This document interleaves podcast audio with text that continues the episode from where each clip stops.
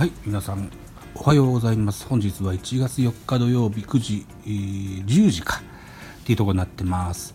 えー、現在、えー、とある場所で、えー、外で、えー、家ではなく外でね収録してるとこになってますよ。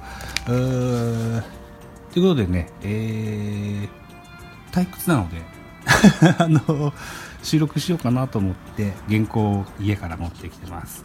はいということで行ってみましょう。本日は引退選手名鑑の第4弾でございます。第1弾上原浩二第2弾安倍晋之助第3弾スコット・マシソンに続く第4弾森福正彦について喋ってみたいなと思います。よろしくお願いします。えーと、昨年12月24日クリスマスイブにですね元読売巨人軍森福正彦がユニフォームを脱ぐ決意を発表しました。この回は、えー、名リリーバー森福正彦を振り返ってみたいなというふうに思ってます。よろしくお願いします。えー、森福選手、1986年7月29日生まれ、現在33歳という年齢です。愛知県豊橋市出身、左投げ左打ちの選手でした。高校時代は豊川高校にてですね、三河のドクター K と名を馳せですね、え名を馳せる名投手でした。うんで2005年ですね、えー、野村克也時代のシダックスに入社するわけですね。社会人のシダックスに入ります。えー、武田、日ハムの武田勝とか、当時は野間口とか、ジャイアンツ、元ジャイアンツの野間口とかいた、球球団ですよね。うん。2006年大学社会人ドラフトにてソフトバンクホークスの4巡目の指名を受け入団しました。同期入団は希望枠入団で、えー、大隣、えー、立命館高校立命館大学じゃなかったかな。大隣。が高校生ドラフトは福田周平。えー、この度 FA でロッテに移籍が決まった福田周平ですね。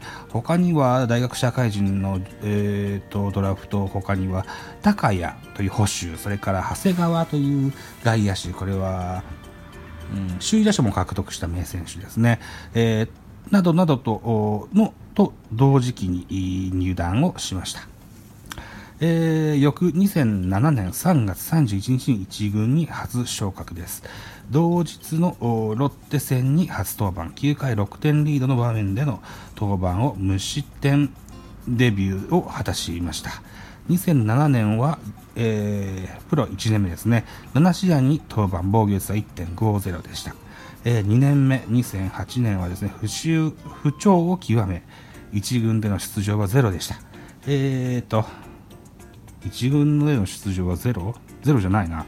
悪調を極めました、えー、秋季キャンプにて本格的にサイドスローへの投球フォームの改造に取り組みました、えー、2年目は6試合登板防御率6.75です。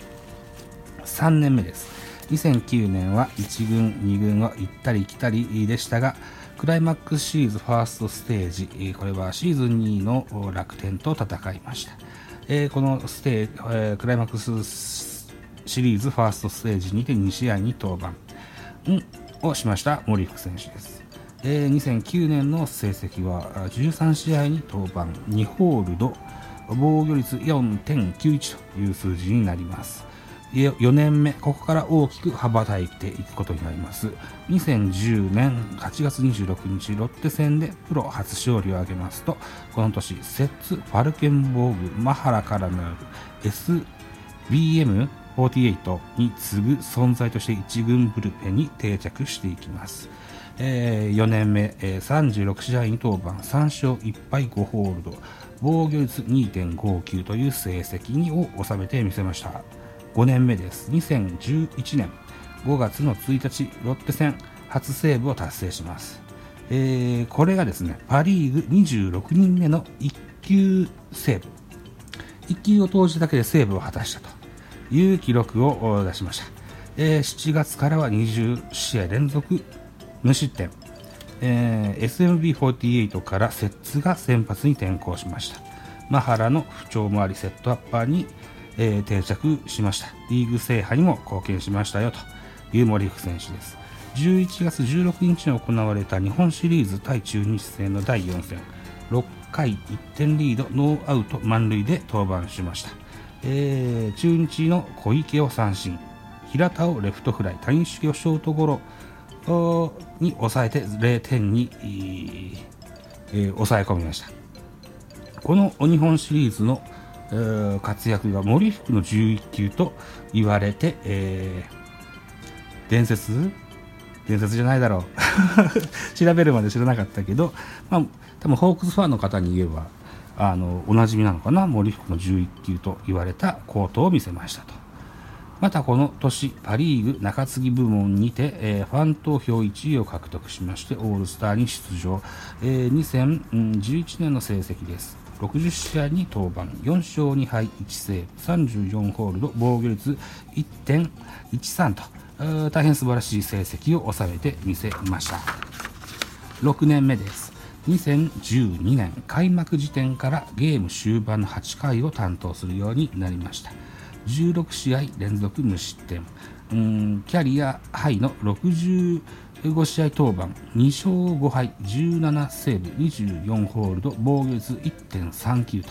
65試合になると防御率1.39すごいですよね。うん。で、えー、このオフにはですね、侍ジャパンとして招集されます。侍ジャパンマッチ2012という大会というか、まあ練習試合みたいなもんかな。対戦相手はですね、キューバでした。グリエル、デスパイネ、セペダなどを擁するキューバに対して、えー、森福は侍ジャパンに招集されて、えー、おります。出場もしたんでしょう。そこまでちゃんと確認してないです。すいませんね。えー、オフにはついに1億円プレイヤーになりましたよと書いてますね。えー、っと、グリエル、ベイスターズで活躍しました。デスパイネ。えー、ホークスで今でも4番打ってますね。もともとはロッテだったのかな。最後に出た時はセペラです。これがな、ジャイアンツ取ったんですけどね、全然でしたね。懐かしい外人さんですね。はい。これ7年目です。2013年 WBC に出場しました。えー、シーズンでは先発予定の大隣が急な腰痛によりプロ200試合の試合で初の先発マウンドを経験しました森福選手、えー、初の先発マウンドを経験しますね多分これがプロ生活で最最初や最後の先発だったのかな？まだショートスターターとかね、ブルペンデーとかないような時代だったのでね、そうだったと思いますよ。この年は前年に比べホールドは減少したが、相手の勢いを要所で止める役割とを全うしまして、チームに貢献しました。57試合の登板です。3勝2敗15ホールド、防御率58でしたね。はい、8年目、2014年です。5年連続となる WHIP、えー、WIP えー、1未満を達成します。はい。4点、4年連続かな ?4 年連続50試合以上の登板が評価され、えー、年俸1億6000万まで上がりますね。えー、2014年は58試合に登板、2勝1敗15ホールド、防御率3.02と、3点から上がるとちょっと高いかなといった印象になりますね。うんえー、9年目です、えー、2015年は不振を不振で、えー、ございました。登板数が激少減少します。ホークスは日本一に輝くもポストシーズンでの登板機会はゼロでした。32試合に登板しまして0勝2敗14ホールド防御率5.82という数字になってますね。10年目です。2016年は主に対左打者へのワンポイントリリーフという役割で2年ぶりの50試合登板を達成しました。国内 FA 権をここで獲得します。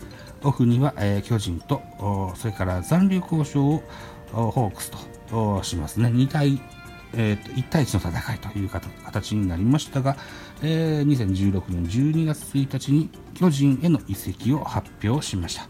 えー、森福選手 C ランク11位ということもありまして人的保障ゼロでの移籍になりました。うん、この年は確か4億円の松坂がいたのでね、えー、あと他にも、まあ、お高い選手いっぱいいますもんね、ホークスはね。うん、ありがたい限りでしたね。はい。えー、2016年、確か、陽大館もと、それから今口俊も、取ったんじゃなかったかなという記憶がありますね。うん、50試合、えー、2016年は50試合に登板しまして2勝1敗16ホールド防御率2.00という数字になっています。11年目の成績を見ていきましょう。2017年セットアッパーとして期待されジャイアンツでセットアッパーとして期待されましたが不振を極めます。左のワンポイント起用へ変更しましたがやはり不振は続きました。ジャイアンツ1年目です。30試合登板。1勝3敗6ホールド防御率3.05と。12年目の2018年。2試合登板。防御率13.50 13年目2019年、えー、ここでですね、えー、昨年ですわねうん、えー記憶に新しい昨年2019年です。交流戦でですね、えー、対ホークス戦です。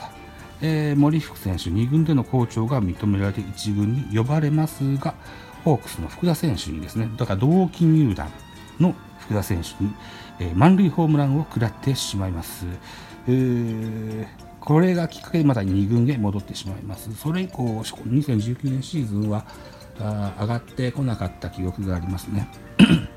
10月には戦力外通告を受けトライアウトを受けるも12月24日に現役の引退を発表いたしました。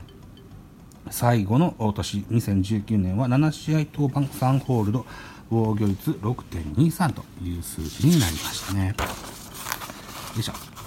森福選手です、えー、ニックネームはチョメ。投球開始までの静止時間の長い独特の投球フォームがおなじみです。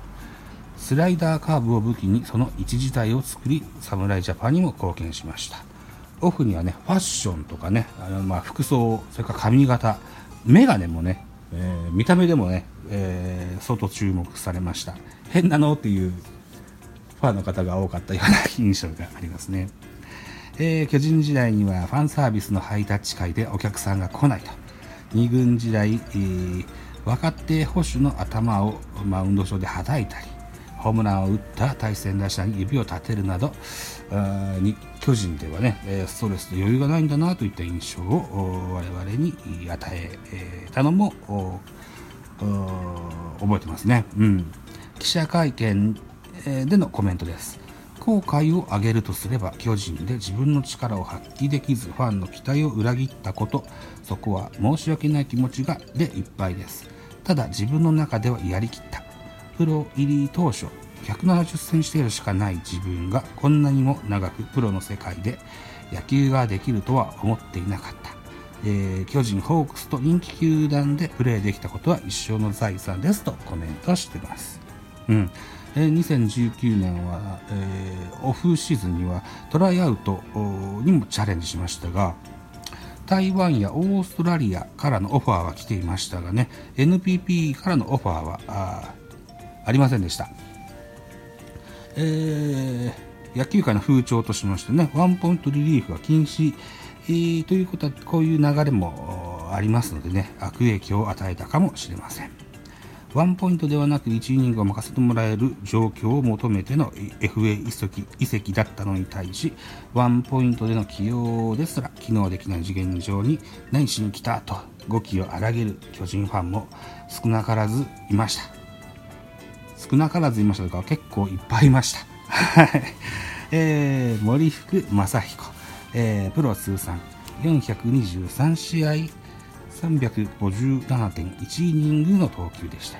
17勝17敗、18セーブ、134ホールド、防御率2.59、ウィップ1.03と、以上の成績はですね、小柄な体格の森福にとっては素晴らしい成績だってあったと言えるんじゃないでしょうかというふうに思ってます。うん。うん、33歳でね、えー、の引退は早いかもしれませんけどね、えー、リリーフという過酷な仕事もあります。小柄という体験もありますということでね、うん、まずまずじゃなんじゃないのかなと思うんですよね。うん。えー、社会人時代のね、社会人のシダックス時代のね、野村克也監督からですね、外角低めのストレートを磨き、シュートを身につけるとアドバイスがありましたが、外角低めのストレートを掘ってるとことか、シュート掘ってるとこ、あんまし、目にしなかった記憶がありますね。きっと上手に身につかなかったんだろうなというふうに思ってます。えー、ノムさんもね、小柄な森福選手です。プロから声がかかるとはとても思わなかったとコメントしておりましたね。はい。いうことですわ。うん。森福選手、13年間お疲れ様でした。えー、今後の予定はね、未定ということですが、どっかの講師とか解説とかいう予定はないみたいです。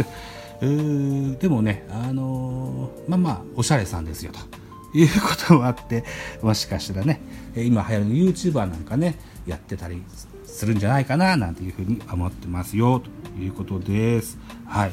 ということで、えー、引退選手名鑑第4弾森福正彦編、えー、を切ろうと思います。はい。どうもありがとうございました。